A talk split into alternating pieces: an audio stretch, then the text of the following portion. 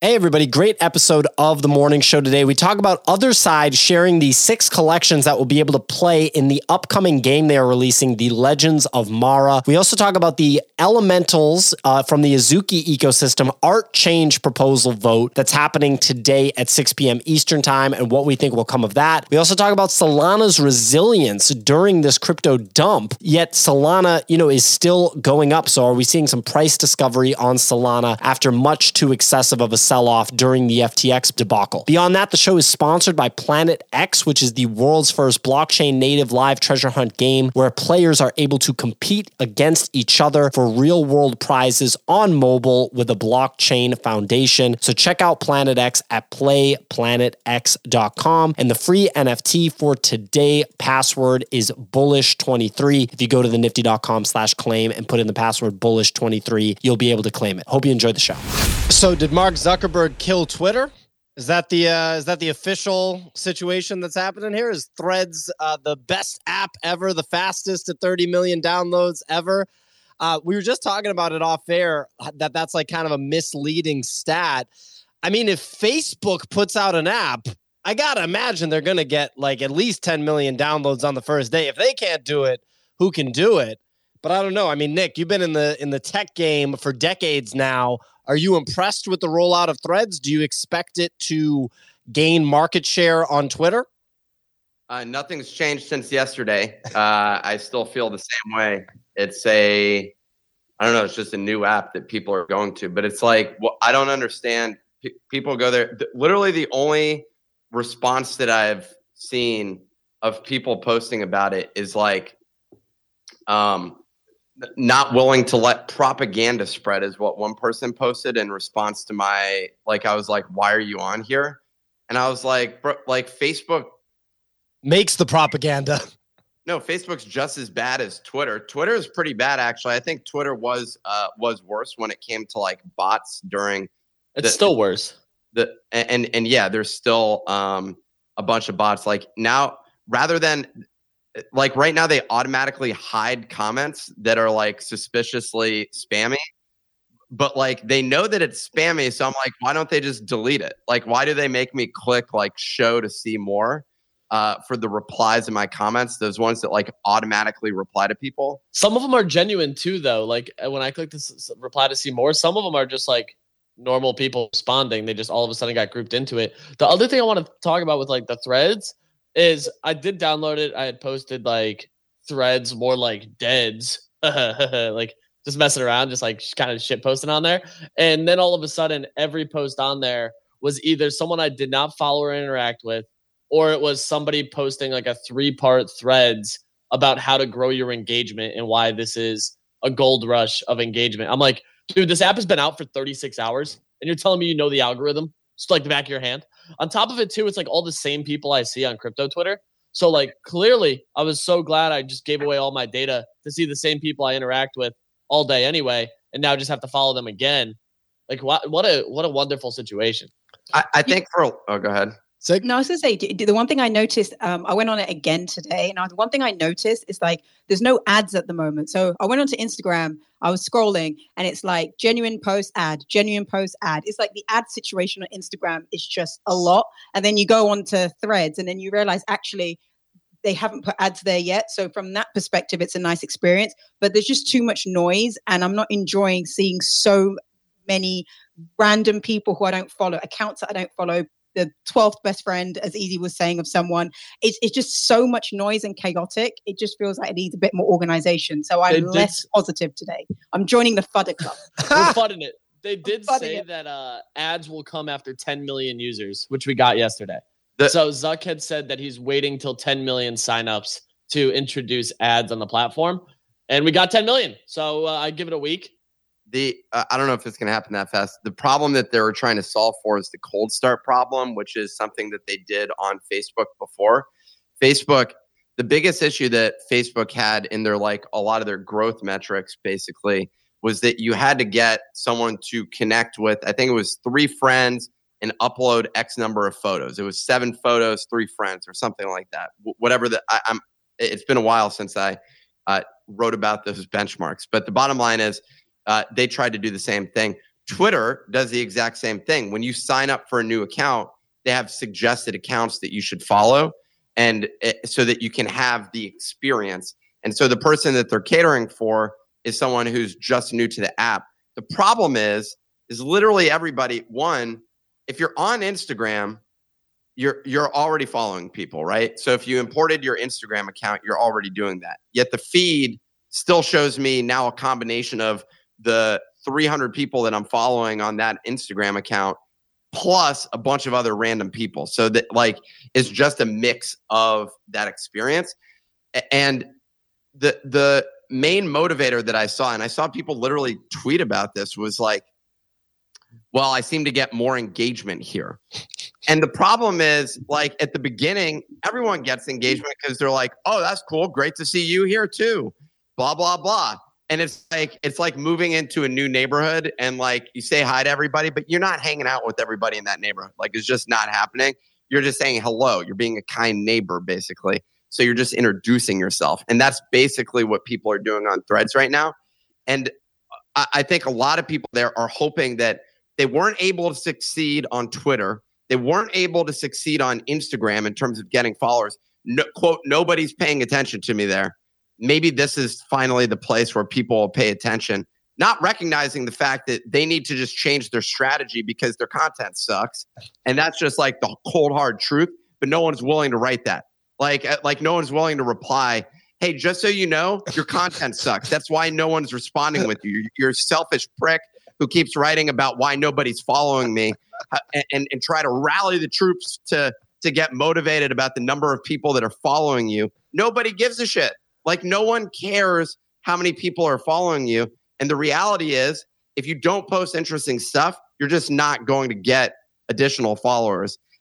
That includes whether it doesn't matter who you are, what you do. The bottom line is like you're not making stuff that people are interested in. Same thing goes for artists. Some artists get offended because they're like, I work so hard. I work so hard at create uh, honing my craft. The reality is, there's a bunch of writers and authors who nobody buys their book because the book fucking sucks. Like no one's interested in reading it. But those people have been writing for decades. Like they've been working their ass off and they can tell you everything about an AP writing style guide. They can tell you everything about grammar. They can tell you about the history of writers and why their craft, why they're so creative. But if nobody's following them, cold hard truth is, yeah, your stuff sucks. Like I'm just letting you know it cool could be cool, but you're selling to a small audience. That's that's the the bottom line. I'm glad that Nick is on my team. Let me tell you, because uh, it's way better to have somebody that's going to lay down the cold hard truth than have a yes man and be like, "Yeah, our content's unbelievable."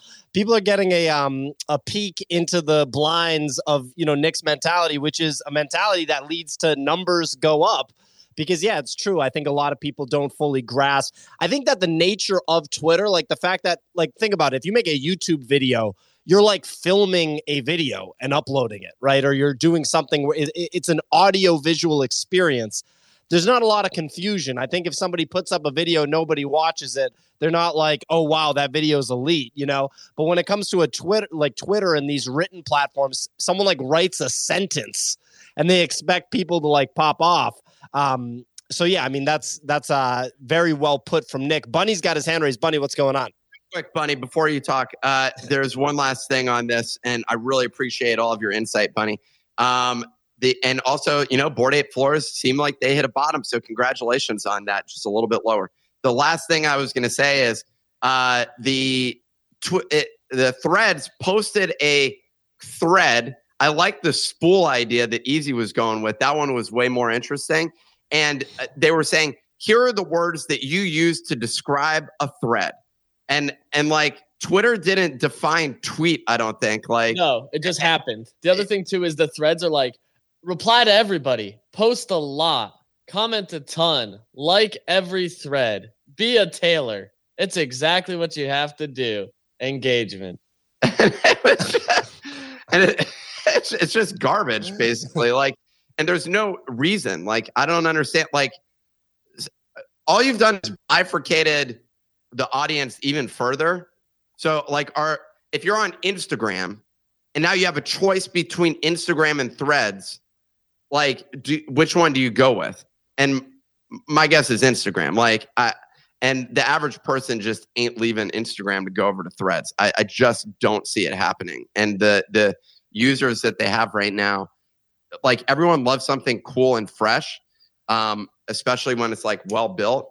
But like, uh, get getting a million people on a platform is is an accomplishment. Not really an accomplishment with someone with half of the world literally on their platform with three billion people. was gonna say- I'm I'm coughing here, but I, I was gonna say how many users does Facebook have already? Like billions, literal billions. I think they're at 2.5 billion Yeah, users. how many people are in the globe? Seven.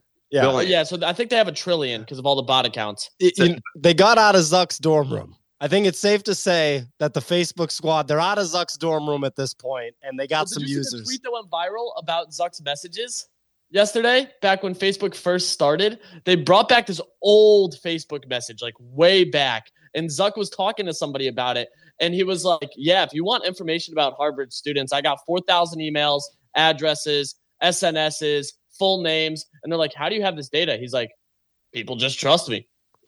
It was like the wildest thing, and there was like another comment in there too, where he called them like idiots or something. That- that's that's old. man. That's like from That's what I said. That's what I said it was way back. It was really, really old. And they just resurfaced it and we're like, you're giving this person your data all over again. Because like this app is hyper aggressive on what it takes, but basically every app is too. It's just that this one put it out in very layman's terms. But this post just resurfaced again.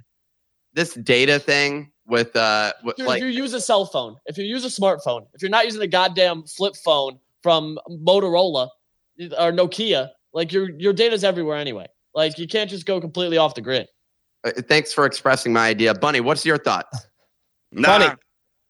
I was just gonna make fun of Nick, but I feel like I missed the moment. Well, just try the joke, see if it works. Nah, it's too late, dude, because we're not talking about you. Nah, man. Well, I'm just explain it to us. People like jokes Oh, they love when you explain the joke. nah, I was just honestly because you were you were being very critical of of content, and I was just gonna read your GM tweet verbatim. To be honest, that was the whole joke. That's a pretty good one. That's okay. a pretty good joke, buddy. Thank you for explaining that joke, amigo. I need to get rid of this auto tweeter thing that I have set up because it ju- like it was all good, but the problem was all it did was started tweeting GMs, and and uh, I could have told you that was not going to work after an extended period of time if you don't write actual new content in there. But uh, what what was the GM tweet actually? I'm curious now. And S- Signal it looked like you the wanted. person running behind the car, or there's the, the situation when there's like six. No, no, you- it's the one from today. Suc- Bunny, success I need to is hear it not in the your key voice. to happiness. Happiness is the key to success. If you love what you are doing, you will be successful. Straight off of Google. That's a, that's a GM tweet right there. That's a banger. That's a feel good in the morning sort of uh, tweet. People love that. It's better than me being like GM. So here's my thoughts on the latest, latest political situation. There's no doubt that Hunter Biden was the one that was shoving cocaine into the cubby holes of the tourist areas of the White House. Actually, there's no doubt that that he figured out that that was the way to get the crack into the White House was through the back door where all of the the the normal the normies end up going in through the tour tour areas and as you can tell as a result of that that's really having an impact on the heavy metal game right now. Uh, the Bored Ape game, it, they're trying to make it exciting so they threw some crack on sprinkled it onto the tiles throughout the game. Suddenly out of nowhere hunter biden shows up into the actual game and it's a crazy situation that we've been seeing ever since then. Uh, gm GM. Say, signal what were you going to say about the threads No, I was, I was going to say I really appreciate Bunny for not explaining the joke, but then you made him explain the joke because I feel like Bunny's the funniest out of everyone, but then you kind of put him in like an awkward position where he had to explain the joke. And I'm just amazed about how well the commenters know your best GMs because the ship one always makes me laugh when I see it. Which Uh, it'll be great. Clemente, if you bring up that quote again, it's something about friendships and wooden ships and plastic Oh, ships. that's a cheers right there. Th- th- to- here's to ships. There's many types of ships: wooden ships, metal ships, and ships that sail the sea. But there are no ships like friendships. Very here's- nice. And you cheers that at a uh, at a dinner with very important political figures, as I do, and you'll uh, you'll see people are very receptive to that. Cheers. Nick's always lobbying. Uh, ladies and gentlemen, today on the show, we are going to discuss Otherside's recent announcement for the Legends of Mara game. We are going to discuss the Azuki Elementals art vote going live today.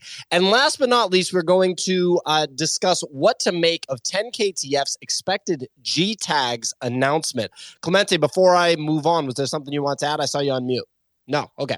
Uh, anyway, look, ladies and gentlemen, today's show is sponsored by Planet X. Planet X is the world's first blockchain native live treasure hunt game where players can actually compete for real world prizes every single day.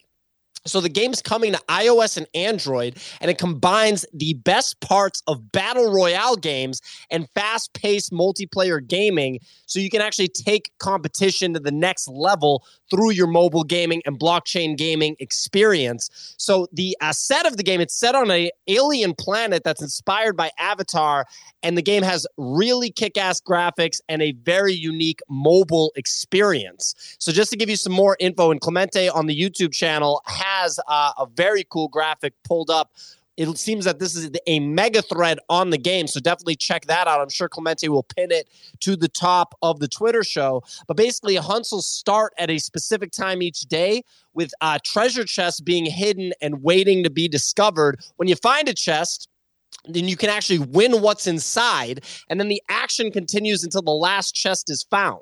So you can purchase strategic items you know scanners guns vehicles that'll help you enhance your gameplay and improve your chances of winning. So you know you can basically power yourself up in the process uh, and skill not luck determines the winners. So I think that's a really important thing as the gaming, uh, you know, blockchain gaming products come out and develop skill has to be the major factor because that's actually what's fun.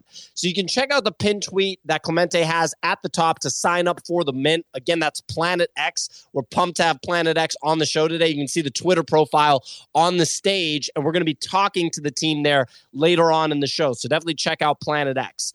Uh, but getting right into it, we have our weather report. I believe it's Signals Day, correct, Sig? Yeah, guys, it is me today. So let's get into that weather. It's a Friday, Friday the 7th of July. I hope it's hot and humid wherever you are in the world. But thank you. Uh, total market volume coming in at 22 million. Blur taking that line share at 16. OpenSea down in the dumps at 3.7. On to leaders, we had some numbers change. Looks like Apes have been finding a nice little round bottom at 32.5. Mutants as well, back up over six. And Punk's just holding that 44 ETH range, bit down from where they were near 50. Uh, DeGod's back up to 8.4. Azuki holding and sort of, you know, pretty stable at 6.5. Let's see what happens on the vote. Captain stable at six and Pudgy's just as we know at holding just close to four. Over the past 24 hours, well, Nouns now put forth a proposal. They're going to launch toys in collaboration with Pudgy Penguins. The plan is to release 1,000 toy penguins. It's going to be sporting some Nouns down glasses and they're each going to be be re- uh, retailing at $300 if the proposal gets greenlit, then you can expect these pudgy collectibles to be uh, launched in the next four months. On to what's happening in the law and lawsuits. Twitter is threatening to sue Meta over the misappropriation of Twitter's trade secrets, as well as going around scraping all of that data. They sent a cease and desist letter uh, yesterday to Zuckerberg. Elon's lawyer is on the case. Let's see what happens there. Over on PFP land, 10KTF have teased the story law. We got more uh, tweets yesterday uh, and they share that they are definitely revealing all the secrets of GTAG. Uh, that's going to be happening on July 13th. It's going to be led by Yuga's chief creative officer, Figgy, and the GTAGs have been holding around a 0.45, 0.45 floor. And then lastly, over on Ordinals, Taproot Wizards founder Udi Wertheimer has hosted a two-hour space yesterday with Brutalic Buterin. That happened on Twitter, not on Threads, so eat that Threads. Brutalic said that Ordinals are bringing back a culture of doing things and there's organic uh, builder culture happening on Bitcoin again. Onto crypto, BTC holding that 30K, ETH holding that sort of close to 1900, Solana doing phenomenally well over the last seven days, just holding above 20 and Ape, Ape just can't, ugh, trying to find some shaky ground is down at 1.9. Overall, it's looking pretty good going into the weekend. Volume across the market looking pretty healthy considering it's a Friday. So for now, it looks like there's some blue skies. Back to you, folks. Fantastic weather report as usual, Signal. Uh, ladies and gentlemen, make sure you connect your wallet to the nifty.com. Connect your ETH and Solana wallet there to put yourself in a position to claim today's free NFT. Uh, to- first topic of conversation here. Otherside shares six collections that will be able to play Legends of Mara. I was pretty surprised by uh, I think a couple of them. So it's interesting. So the the six collections are 10 KTF, no surprise there. Renga, I mean Renga is kind of, you know, associated with 10 KTF since they dropped. Mutant Hounds. So Mutant Hounds were rumored that Yuga was going to buy them. I guess the actual substance of that rumor is that they were going to be involved in Legends of Mara. Uh, I didn't check, but I wonder if the price on Mutant Hounds ran it all based on this A Forgotten Runes Wizards, and Cryptoadz. Uh, oh, and also World of Women. So, very interesting uh, selection of collections that we'll be able to play. And yeah, we got some positive uh, market reaction right here, actually. So, Cryptoadz up 30%, World of Women up 40% on the news. Wow. And Mutant Hounds did a 2x before pulling back, still up 30%. So, I guess what does this mean for the Legends of Mara game?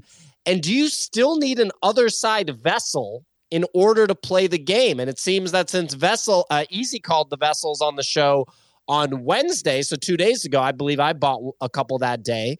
Uh, they are up 16%. So thanks for the call, Easy. But uh, but yeah, what do we make of these collections being included in the Legends of Mara game, and what do we make of the the vessels and how they fit into this uh, equation? World of Women is a is a key integration point for this. I think it, they say that if you win at Legends of you'll be invited to a party that they host. Uh, so and those parties are solid. So very exciting things over there. That that one's obviously a deal with uh, who, who's the guy that's on the Guy uh, Oseary. Guy Oseary. Um, it, it's also the first thing that uh, World of Women has done that the DGen audience gives a shit about, basically because like they've been doing other things. It's just stuff that the DGen audience doesn't give a shit about. Like that's that's like the and they've been like building out a bunch of stuff. Um, uh, but it, it it's interesting to see. They had kind of implied that, didn't they? Show the pictures of these collections in that helicopter back in the day. That photo. Uh, they showed World of Women, for example. I believe there was Cool Cat Snap, but and and maybe Cool cats. Yeah. They showed cryptoadz as well, which was also in that graphic. There's a cryptoad in it. Um, MFers. Where's the MF? No, no, no, no. Ignore the top. Ignore the top. So just look in the helicopter. So punks aren't in it anymore, obviously. So and then nouns, that that's not in it. Cool cats isn't in it, and meebits aren't in it. So obviously punks and Meebits are in meebits. Oh, Meebits are in it. meebits sat at the council table. Yeah. Yep. Yeah, they're in okay. the bottom left corner. Okay, so it's just punks and um, the nouns, which aren't there from Are the dead original. fellas in there? so. This is from the original pitch deck. Yeah, yeah. What, what's the, what's the new one? I, I want to see the new one. You you just had it pick pulled up. Here we go. So the new one, That's a cryptoad. I, I was trying to figure out if that was a dead fella or a That's cryptoad. a cryptoad in the top left. Okay. And what's next to them? Oh, mutant hound. Mutant Hound. Yeah, and World then you have Women. Dakota, World of Women, Meebits. Uh, I, I still think like the vessel is the clear play here because that's what you actually need. Like I think you're gonna get additional benefits from these other assets in the game, much like we've seen from like Battletown and 10 KTF. But I think the clear winner is like that vessel and Otherdeed expanded, which I've been kind of beating a drum to. Though you got as low as point through one three, and now sitting at about point two oh five, point two one. Yep. So I still think there's a little bit higher upside on those as well. And heavy metal is sitting on the ape's lap as well. So they'll Yeah. be integrated somehow. Yeah, which a lot of people are speculating is going to involve that like dungeon crawler aspect, which is supposed to roll out. Um, the thing with the heavy metals too is like that's like probably one of the better plays if you dove into them on Saturday when the world was ending with NFTs. They rebounded like 55%, 0.4 all the way up to 0.65. So that was one that was like probably the clearest winner considering the game was already live. And now people are just stacking them to try to build up their uh their forges even faster. Yeah, for sure. I mean, look, if you bought anything over the weekend that's quality that the market views as here to stay, then you're probably up 25 to 30 percent. Nick, Well, if you were playing heavy metal this weekend, then you're probably still asleep. Bunny, you have your hand raised. What's going on? Yeah, I, I hate. I don't know about you. P- I hated that the mutant hound collars were, were in this, dude. It's like what are we doing, man? It's a dog derivative project. Like I've I viewed it as kind of cash grabby, I guess. Uh, and I know that Lior Lior has his ties, but like the, I thought the funny thing was that this this pro like uh, it was on the trending in the morning yesterday, like way before that graphic surfaced, right? Like another like every Yuga announcement or just about every announcement in Web three, uh, like you see the action on OpenSea or Blur before the news actually drops, right? Like they all get front ran. Yeah, you mean because like insiders leak the news and everybody accumulates, then the graphic hits and everybody sells into the pump. Yeah, hundred percent.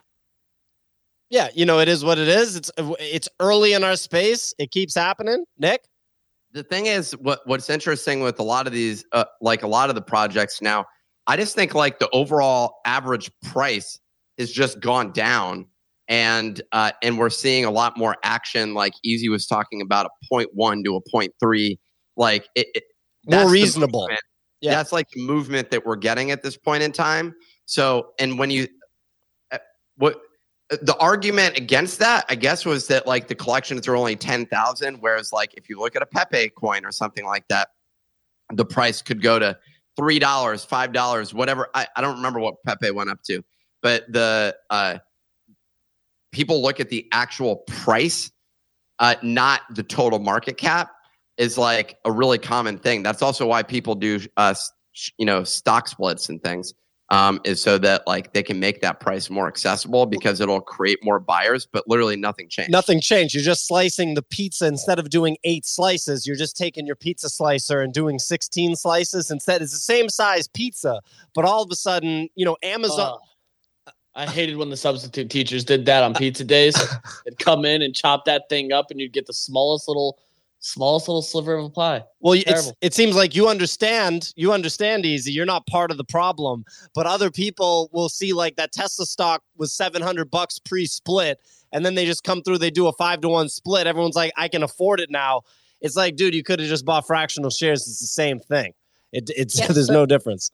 So um, I think one, it's good that these prices are coming down because I, I, think they need to go even more so that people can actually play the games. But what's interesting, they just got some news that Sega has pulled out of Web three, and uh, you've got an executive saying the action in play to earn games is boring. What's the point if games are no fun?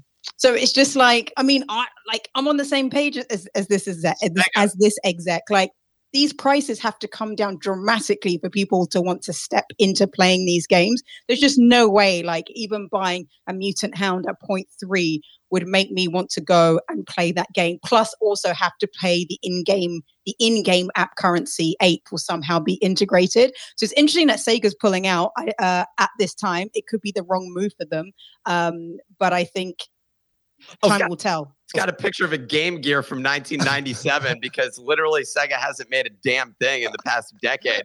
But like, hey, appreciate your hot take there. Like, like what? I don't understand who gives a shit what Sega's COO says? Well, it's undoubtedly the wrong move, obviously, because this is just the way things are trending. Obviously, it's very early and it's going to be uh, a while before things fully happen. But I also just think that you're going to see more and more of these indicators that are basically bottom signals. They're just signals of bottoming. I'm not saying that, like, okay, today is the bottom and we're just going to go straight up but in a meeting that we had um, with our with one of our investors it was like a group meeting and you know everyone was just kind of discussing the current you know climate and what's going on and everything. And uh, and the investor said we just have these same conversations every three and a half years. And and it's just so true. And like you know i've talked about this on the show before when i discuss anything crypto, NFT, Web3 related with my quote unquote normie friends. I'm not trying to demean them by calling them normies. I just mean like normal people that work at tech companies in New York and aren't really worried about crypto day to day. They literally act like, you know, there's just nothing happen. There is no crypto industry. There's literally no crypto industry to them.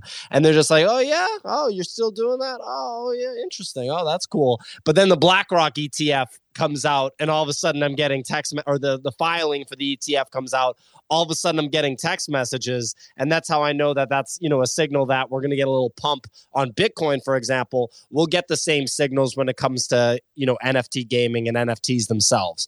Um, so, look, before we move on from Legends of Mara, Another game. I mean, look, you can't say that the Yuga Labs gaming studio isn't cranking out games. They put out Dookie Dash. you got to think that Dookie Dash is perceived as a success. It just is. I mean, multi million dollar prize basically for one of the top professional gamers in the world getting in, involved. That was definitely a success. Heavy metal sounds like maybe missed the mark a little bit, right? There's a few things there that aren't exactly uh, home runs, but hey, they're trying. Then you got this new game, Legends of Mara, coming out. We'll see how this goes. And then you have that trailer for the other, I guess, just Otherside dropping uh, that people were, had like comments about the the feet of the apes, but it's like it looked like it was pretty damn good, honestly. It looked like World of Warcraft only with bored apes running around. And when they got to the swamp at the end of the trailer, I, I know that that made me feel pretty cool. Like that was a really cool, iconic uh, image. Nick, it looks like you wanted to to chime in with something. Well, they have another game also. Enway game is on this uh, timeline that uh, James at Animoca Ventures shared. He did a tweet thread, which I thought was really good. And it was kind of something that we discussed the other day. Like, as much as shit that we talk about, like, you know, Project X, Y, or Z, the, the bottom line is like there are people that are uh, building things, and Yuga's basically produced the most output Yeah. of anybody from a from a heavy lifting standpoint. And they also have a team of executives. Uh, he he referenced one of the people, and I, I don't know enough about the gaming space in order to provide a detailed comment on this.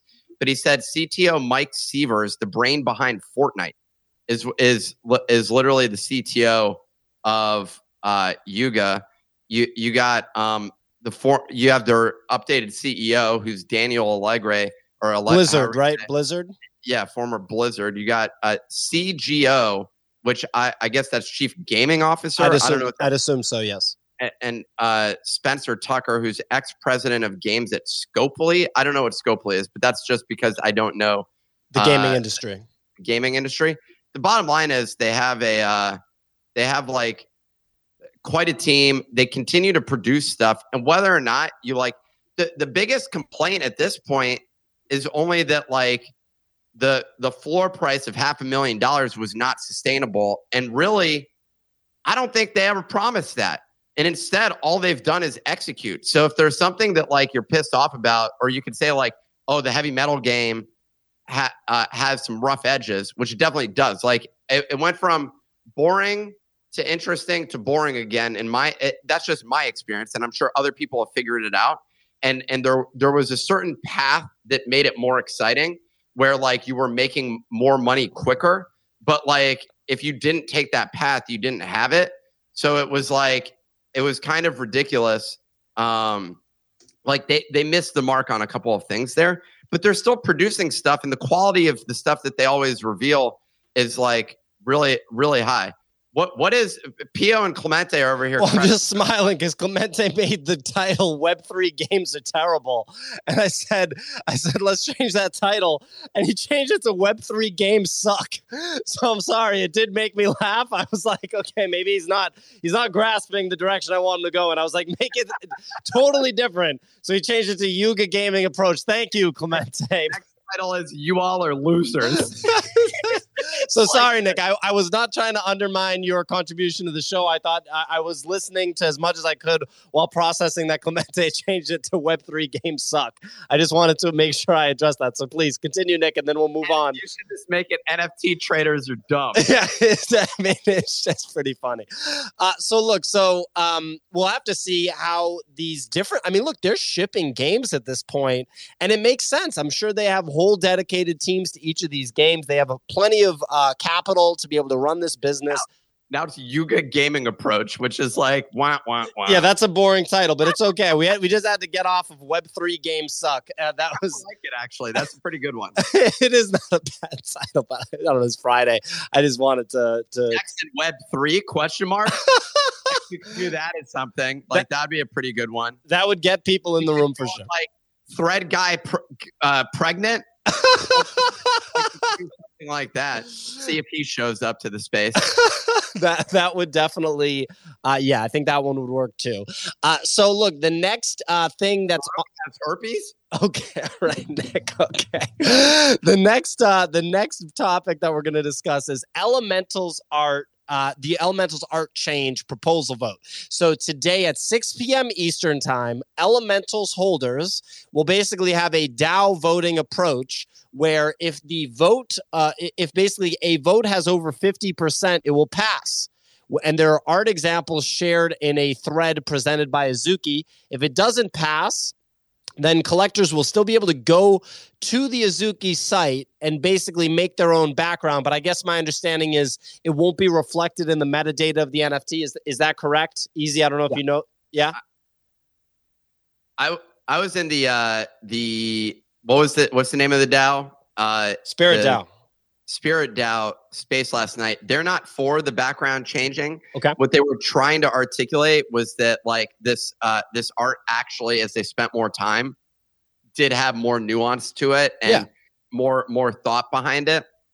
The uh uh whether or not like you agree fundamentally with the approach because like you can make nice art but just be off in the overall strategy and i think that's what happened here um, with this particular project and so a lot of whales ended up leaving.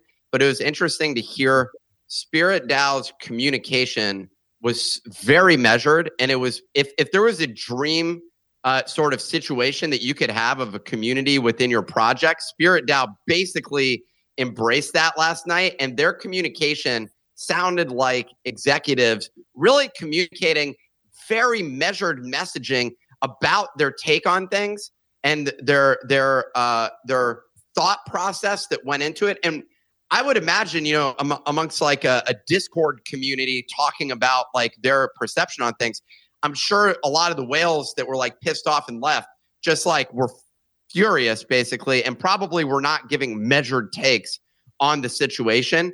It was really just like uh, buyer's remorse or holder's remorse in the in this case, where the the anticipation of what was going to drop was not the case but their their position was don't update the backgrounds. That that's not necessary as part of this. And and the reality is is like it also requires a bunch of development effort and and like you need to like put in all this effort for something which really it, it's it's really difficult when the da- like a, a vote is happening which is driving the roadmap of the company which is busy executing on things. It prevents flexibility and now you got to allocate this money, time, um, and thought just into what, what, like how do we make this the best that it can be? And you have to do pro- like a whole product development life cycle with it. And it just seems like I don't know. I, I don't. It, it sounds like Spirit DAO is not in support of this, and I'm assuming they hold a large amount of the votes. Am I wrong about that?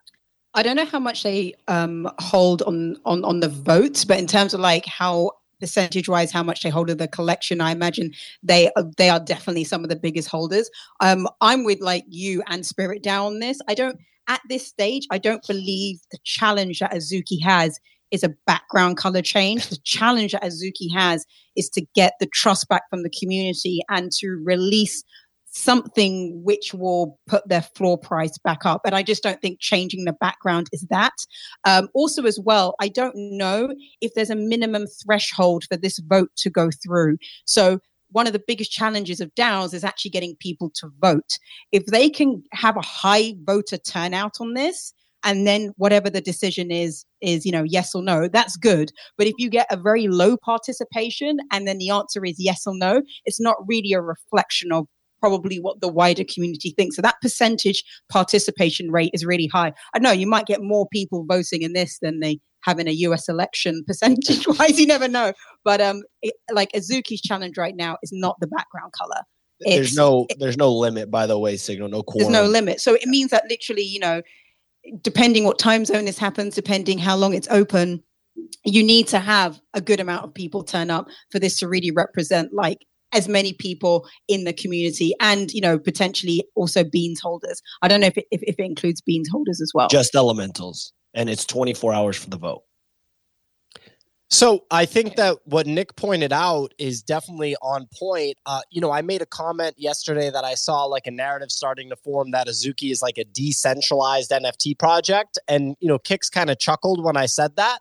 But the thing is, is like if you can accomplish that, if you can make people feel like an NFT project is decentralized, That's like one of the strongest things that you can do. And I think that Spirit DAO basically, you know, presenting on behalf of the Azuki organization on this on this Twitter space that Nick listened to last night, that is really, really strong for Azuki. That's incredible because you have a basically a team like a uh, a strong team presenting on your behalf, and they're not even the founding team. And I talked about how resilient Azuki has been historically. I would not be surprised if I had to make a prediction for this. I feel like it's going to be a no vote, and I feel like it's going to probably be bullish. They're not presenting on behalf of Azuki. I want to be clear. Like that's like a really nuanced thing. They're not speaking on behalf of Azuki. They're speaking on behalf of themselves. If you if if you end up in a like the concept of a decentralized project where other people are speaking on behalf of the core operating uh, organization is such a risky and chaotic situation to end up with, basically, because people feel empowered to say whatever they want on behalf of the organization is very, like, that's just a liability, essentially. So you never would want that.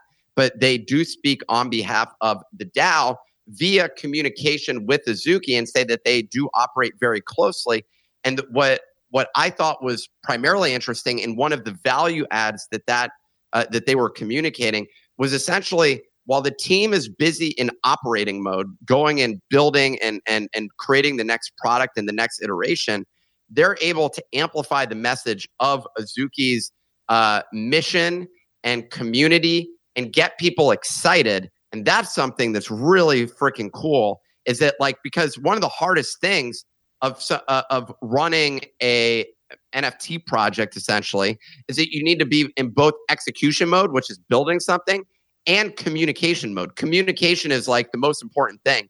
And we're like we're experiencing that ourselves and I, that's why like most of my tweets right now are those automated GM tweets, which I hate. Like I don't like that that's that's what it is.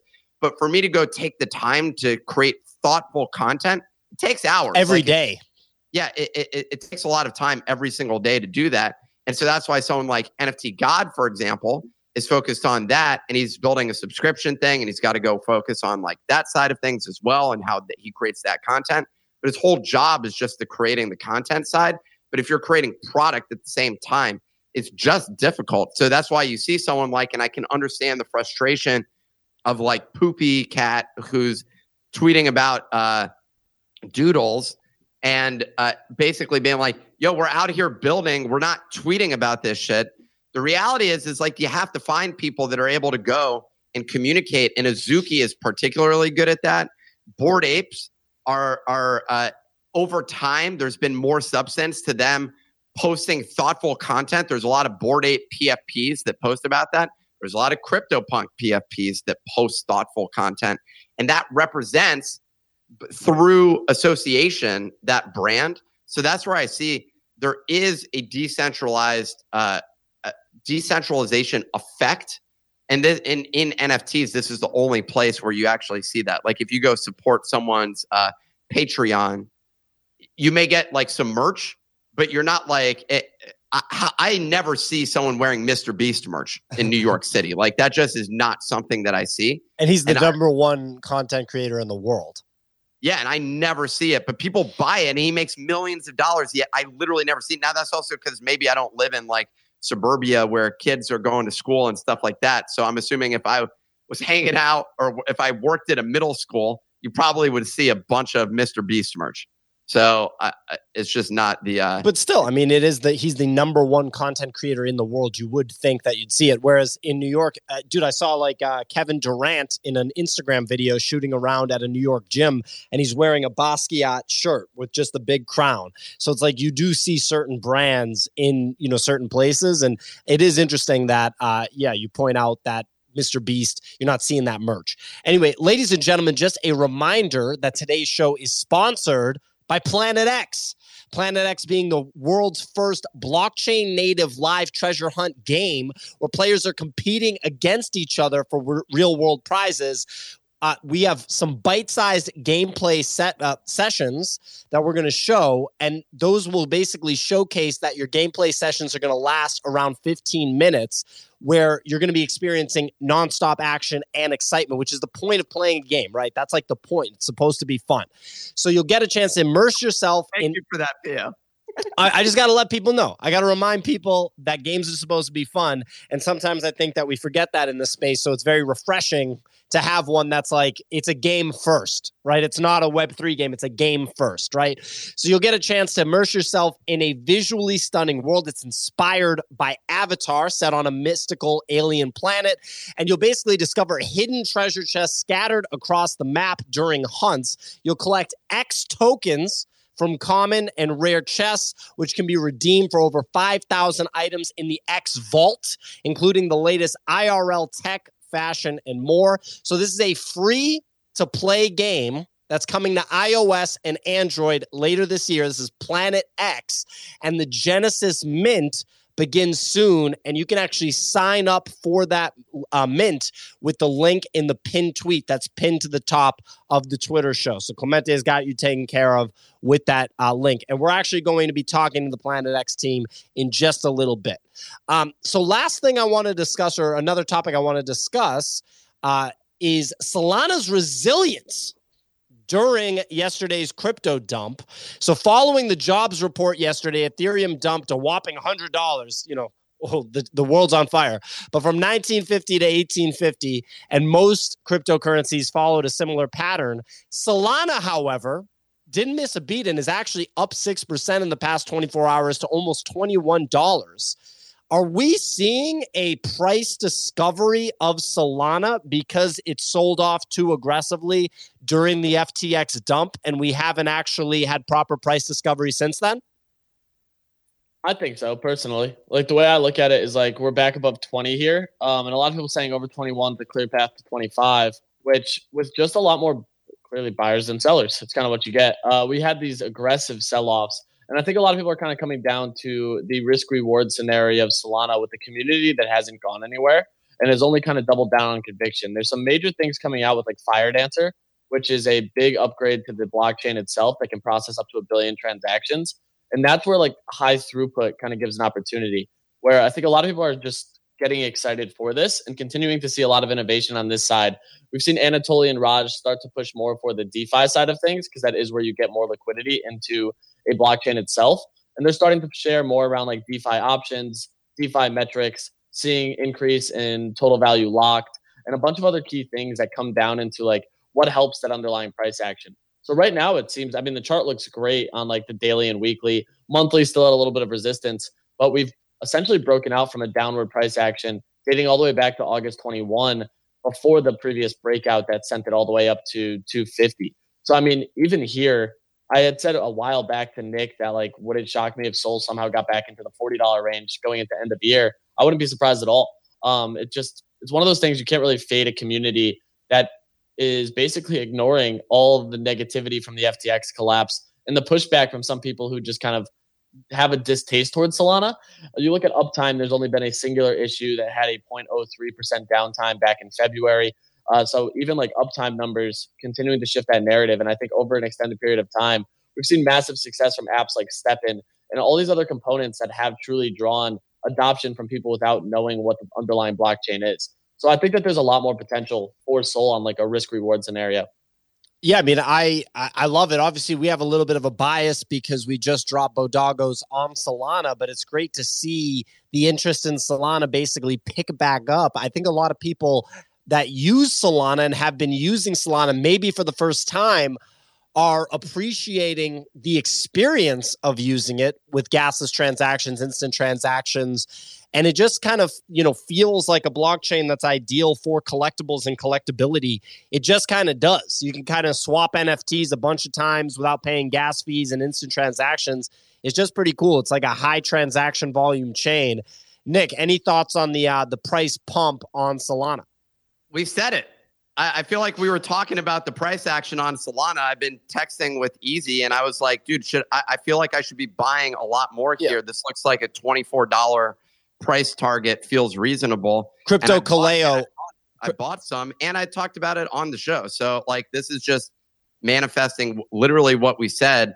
Uh, it's also I don't know where it, it it bounced off of the middle of the Bollinger Bands on the weekly, which is whatever. Which is Like- well, D Farmer, D. I just want to mention D Farmer and Crypto Kaleo, two crypto Twitter and NFT Twitter personalities, have actually been beating the drum of Solana quite excessively over the past, call it three weeks at least, referencing some of the stuff that you're talking about, like the Bollinger Band uh, uh, metrics. Go ahead.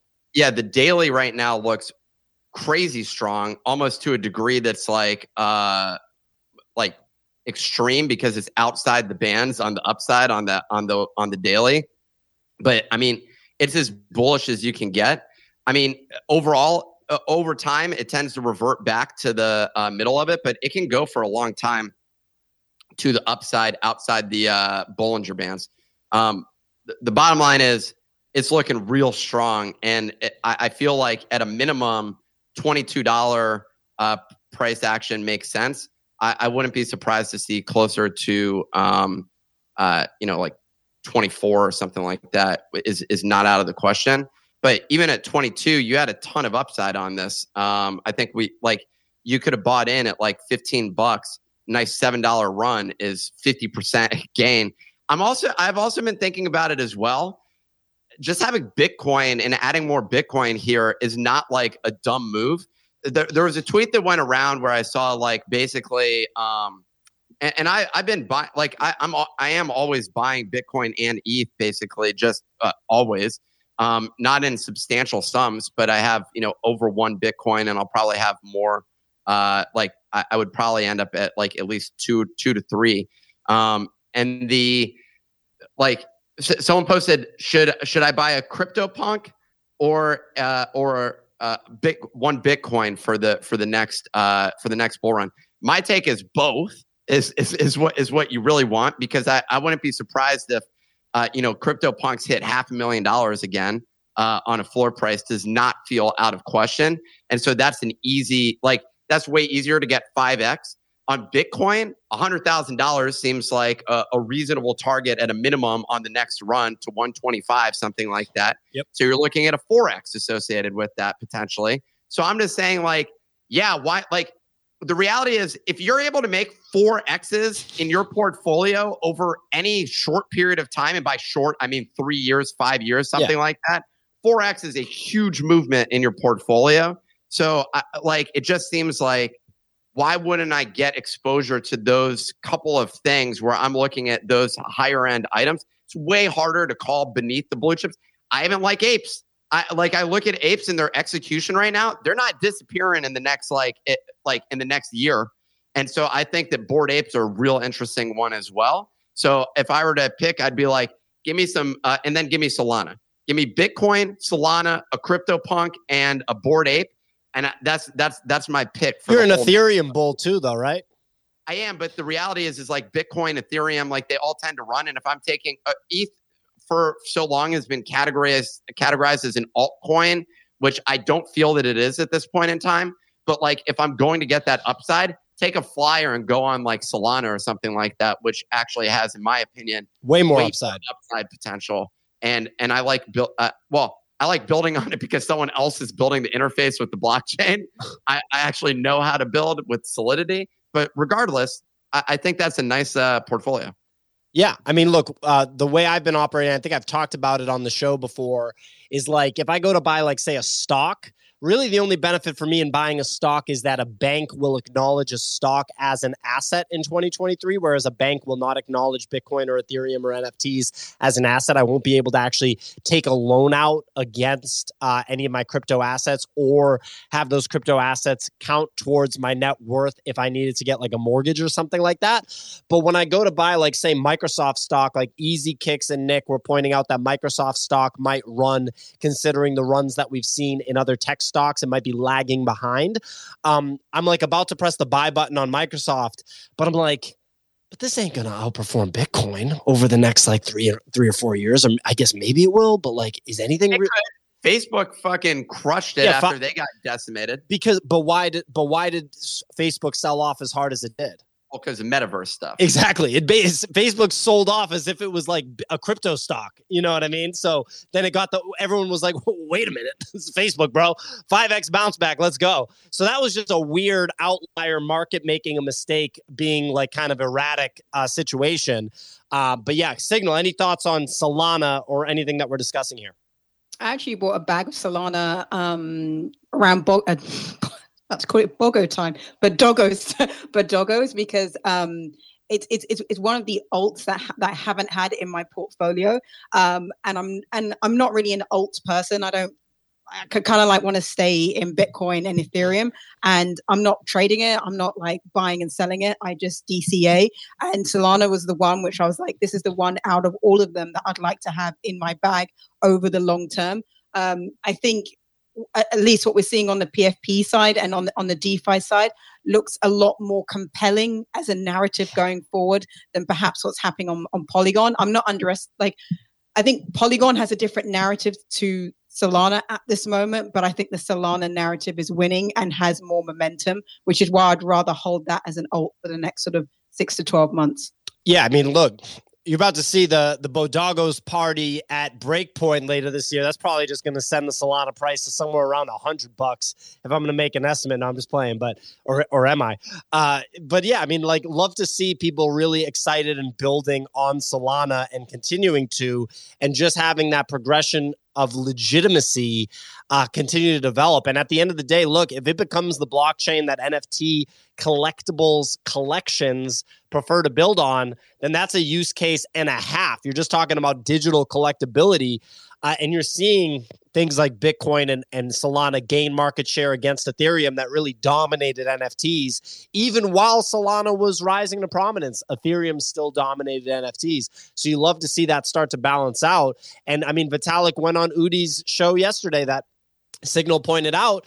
And Vitalik's not weird about other blockchains getting market share when it comes to NFTs. He's a Bitcoin guy. Like he started off on, with Bitcoin and he obviously is like a super genius and was able to build a competing blockchain ecosystem to Bitcoin. So yeah, I'd say he's uh, he knows his stuff when it comes to Web three and the blockchains. Pretty crazy stuff there. Any closing thoughts on this uh, before we talk to our sponsor for today, Planet X? No, if we talk about portfolio talk, I basically just gave the entire playbook, and you can. We just don't need to discuss it ever again. Like anything trade, anything, any anything, it's li- literally done. Like you, you, you buy Bitcoin, a CryptoPunk, an Ape, and uh, Solana, and you're good to go. Well, there you go. And I think we, we, there's a couple stories we missed. We'll have to get to them on Monday. I see some uh, some notes from Signal here. We'll, we'll get to those on Monday, Sig. Uh, but I love Nick giving the playbook, the playbook of fifty thousand dollar digital collectibles uh, on top of one fungible token. So I think Bitcoin's probably the most accessible thing there. Even though a lot of people look at Bitcoin's price and and fa- fail to see the the fractional nature of the asset. Anyway, ladies and gentlemen, today's sponsor is Planet X. And we are incredibly excited to talk to the Planet X team here about the world's first global treasure hunt game where players actually compete for real world prizes every single day. Competitive gaming brought to the mass market outside of esports on the blockchain. Absolutely love to hear it. So we have Ghost, the leader of the X droids from Planet X. Uh, welcome to the show. Thanks for joining us. Uh, we'd love to know what's the deal with Planet X? Yeah, look, thank you for having me on. Really nice of you all, and welcome to everybody listening in. I've really enjoyed just listening to everything you've said about gaming.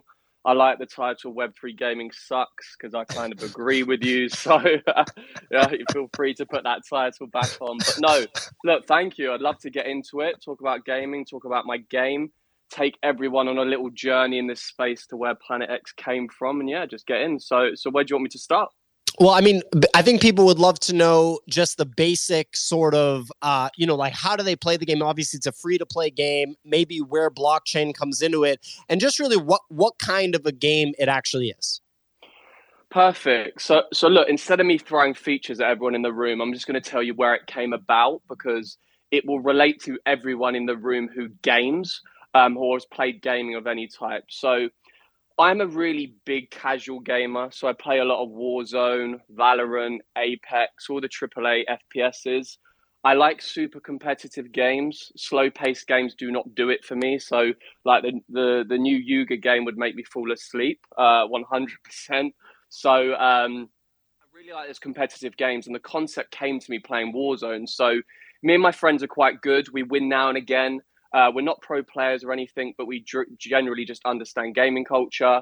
And whilst we were winning one of the games, you know, and everyone celebrates over the mic, for those that actually game, you'll understand that experience, you know, screaming down the mic to your friends, yes, we won. And all you do is go again. So when you play these battle royales, you win Fortnite and you just go again and again and again. Play for a few hours, you turn it off. But when I won, something hit me where I was like, why is there not more competition to this? Why is that last minute shootout not winning something of real world value? And that's when Planet X hit me. And to put it in its simplest form, it is a global treasure hunt where people compete for real world prizes every day through mobile.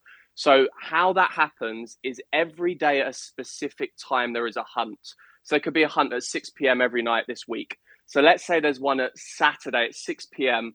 All of us in this room want to join. At 6 p.m., we're allowed to join the experience. And as you land on this avatar style planet, there'll be a certain amount of hidden treasure chests. So there could be 10, there could be 50, there could be 100, there could be 500.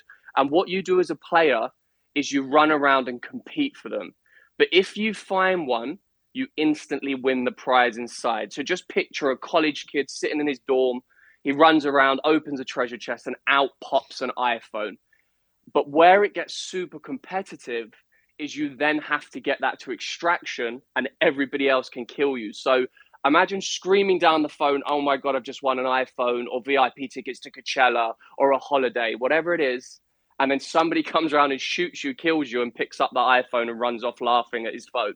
So it's all about this hyper competitive, bite sized experience that lasts until the last chest is found. When the last chest is found, the game is over and there is not another game until the next day or the next scheduled time. So it's about this bite-sized gaming. That's the core of the concept. Before I get into the Web three element, but um, yeah, was there anything you wanted to add? Well, uh, Cle- real quick, Nick, Clemente has some of the gameplay footage pulled up on our YouTube stream right now, and it's really cool to see how smooth it is. Again, it looks like it was built to be a game first, you know, crazy idea and just the first person shooter component to it with the mobile phone and how smooth it is definitely makes it look like a really cool gaming experience. Nick, what were you going to say? So I'm wondering, how do you afford to continue to give people iPhones? Like, what, like, do, do you charge so, them to play, or like, how does that work? No, so you actually mentioned Mr. Beast, and he's the best example. So how the economy works. So we've got traditional funding, so we've got funding, and imagine you've got your get to market strategy. And let's just say, for example, you had two years of runway. You dedicate a certain amount of money every month to give away. So let's just say it's thirty thousand dollars for now every single month. And as more players grow, you increase the prize pool through your revenue drivers. So the main two revenue drivers are microtransactions and brand advertising. And I'll explain how both of those break into the model. So, microtransactions is obviously proven to be the best revenue driver for these AAA publishers Call of Duty, Fortnite, you name it. And it's from skins, character upgrades, buggies, guns, everything. So, that is the first revenue driver, and they make millions per week from these microtransactions. And to break that into our product, let's say a content creator said, right, there's a there's a hunt this Saturday with ten thousand dollars in it. One of you is going to win it. The first person to find it wins the chest inside. You can imagine the amount of people that would download the game to play in that experience. If ten thousand of them have said, right, I want to buy a buggy for two dollars to get around, you've just made twenty thousand from one hunt. So microtransactions is one revenue driver. But where it gets really interesting is brand advertising. So everybody knows, and let's reference the recent Fortnite.swoosh collaboration. Everybody knows the top brands are partnering with good games with great data because that is where the next generation is. And what you want to do as a brand is get the next generation to fall in love with you. So you've got the whole life cycle. So if you have a good game like Roblox, Fortnite, you name it, brands are very attracted to you. So think about Planet X as an experience. If you've even got just 30,000 people to turn up to one hunt globally, you have got 15 minutes of people's attention. But where does that collaborate with the brand? So inside the treasure chest, imagine Nike vouchers. Imagine what a, a, product, a brand is launching a product and they hide it in a treasure chest. Imagine branded hunts just for brands around the world, whether they're micro or macro brands. So brand advertising will become a massive pillar of Planet X. But the last bit to support all of that, let's talk about Mr. Beast, how he became the biggest content creator in the world. He did it through three pillars giving away prizes, transparency, and entertainment. They're the three pillars. And what he did, if you look at his history, he gave away $1,000, grew an audience, gave away 10,000, grew a bigger audience, gave away half a million, grew a bigger audience, and now he's become a brand's dream for how he makes money. So imagine that model as Planet X. You launch as a game, kids tune in, somebody wins $5,000, it, it goes viral on TikTok, kid found, finds $5,000 hid in a treasure chest. The next day, you get a load of downloads. When's the next hunt? And as you get more attention, you give away bigger prizes. So it's kind of that economy, how it will grow itself. Love it. And, you know, we're getting some really positive feedback from our YouTube commenters, you know, saying one of the better, you know, sponsors that we've had on the show, really straightforward and easy to understand. So, you know, great response from our audience and, and, you know, love to see that. Nick, was there any follow up question before we move on? Uh, no, I, I love it. Awesome. So yeah, I mean, if we could talk a little bit about the the blockchain component, I think people would love to hear about that.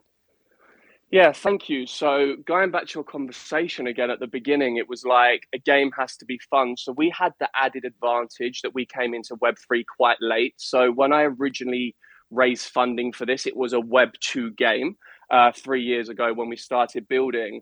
And I fell down the Web the Web3 rabbit hole because of two things.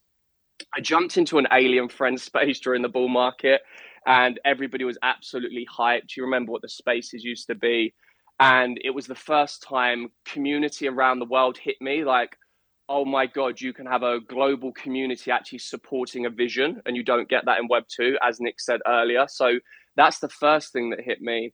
And the second thing that hit me is that i have a cousin who is 9 years old now and whenever it's his birthday or christmas he does not want anything physical from me so i ring up my auntie and say look what does he want for his birthday? And he wants nothing except V Bucks. That's all he wants is Roblox stuff and V Bucks stuff. So it really hit me that even though some of the older generation might not believe in crypto and blockchain, it's obvious that the younger generation they're already living through it in that digital world. So when I saw Web3, I thought, what a perfect opportunity to adapt the product to future proof it, but also bring another level of experience to holders within the game. So I don't believe in the terminology Web3 gaming.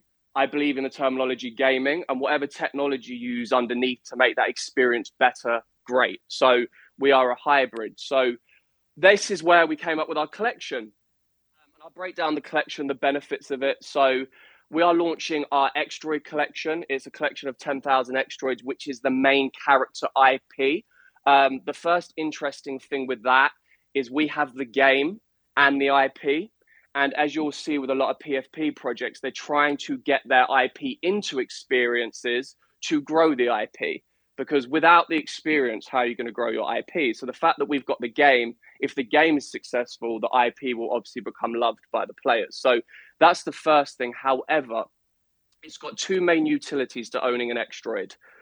First things first, if you own one, you get access to extreme hunts. And these are hunts that are for holders only. So if you buy into this IP, you get access to special hunts that only the community are playing in, and it's for 10,000. What, what is we, sorry, we, sorry. Clemente's playing something that we got. Okay, all set. Sorry about that. That's okay. He's on the website, isn't he? He's playing the music. I can hear. Yeah. Uh, yeah. Um, so if you get access to extreme hunts, and the prize pool starts at ten thousand dollars a month. So the moment you mint you get access to these hunts with the community. But how that prize pool grows again with the economy, which Nick will probably ask, is every 10,000 players our normal game grows, we increase that prize pool by $1,000. So to give you guys some stats, if we were even 1% the size of Fortnite, you'd be competing for hundreds of thousand dollars just for your community. So you own that asset and you get access to these hunts. And some of you in the room might be like, oh, but that's Fortnite, you know, the biggest brand, you know, gaming franchise in the world. but you have to break it down to core concept. What is more attractive to the global market, including young kids, young adults, mums and dads? A global treasure hunt that you can tune in in your pajamas in your house to compete for holidays prizes, or a shoot 'em up like Fortnite, which is a specific genre. So our actual audience to attract for a game of a treasure hunt is much wider than something like Fortnite. That's just factual due to concept. So that's the first thing with the prize pools. The second thing is if you do not like gaming or you are busy in life or you just see NFTs as an investment, you can do a second thing with your Extroid. You can rent out your space to normal Web2 players to access extreme hunts. So hunts this Saturday, Nick doesn't own an Extroid. He comes to me and says, James, I want to enter that hunt on the game. And I say, no problem, Nick, that's 0.1 ETH to get your space. So if I own several Extroids, that's passive income every single month just for owning it. Um, they're the two main utilities. I don't want to go on about the other ones because those two are the ones that I believe will uh, relate to the floor price of the actual asset. So there are loads of other benefits that help support it, but they're the two major ones that everyone would want to know. Yeah, I mean, wonderful explanation. And a lot of people are asking how to mint, you know, how, how does it work? To, or go ahead, Nick. Well, sorry, I'm confused. That I get passive income out of this uh, situation. What what does that what does that mean? So I buy one of these NFTs. Yeah, y- yes, yes. So so imagine because you get access to extreme hunts by owning them. Let's say this game drew millions of players because you are one of 10,000 people or 3,000 people, however many holders you have that own it, a normal player on the game can go to you and say, I want access to that special extreme hunt, and you can rent the space to them in ETH. So you pick how much ETH you rent it for. So each month you get that, you do the exchange with that player, and all the game does is give a ticket to the person that's paid you that ETH. So I pay you the ETH, I get like an invite code to enter that hunt. Interesting. Okay. Yeah, and we have people asking about, you know, how to get access. Obviously, we have the link pinned to the top so people can sign up, but can we talk a little bit about the mint mechanics and what people should expect from that? Yeah, 100%. So our mint is not allow list and whitelist. So this is the first thing. It is an open auction, which will take place for 48 hours. And how our mint works is simple. Anyone can turn up, you connect your wallet, and it's a 48 hour battle to the end basically and it's just bidding up and you've got to be in a winning position um, we tested this auction eight weeks ago we actually did a real mint with an invite only and they ended up minting for 0.55 eth each so a very very good price um, and our next auction is literally coming i'm not going to say an exact date because it's spontaneous but it is very very very very close so if you do not sign up you will miss that all we need is your email and that just means on mint day you'll get an email saying the the auction is now live, and you'll get the link to the page, and you can uh, obviously bid. Awesome. We have uh, the invite only mint graphic pulled up on the Planet X website. Really cool 3D art there for the actual NFT. So, yeah, what call to action should the audience have? Obviously, follow Planet X on Twitter. The Twitter account is on the Twitter stage right there. You see the square PFP with the gold check. Any other calls to action besides signing up for this mint?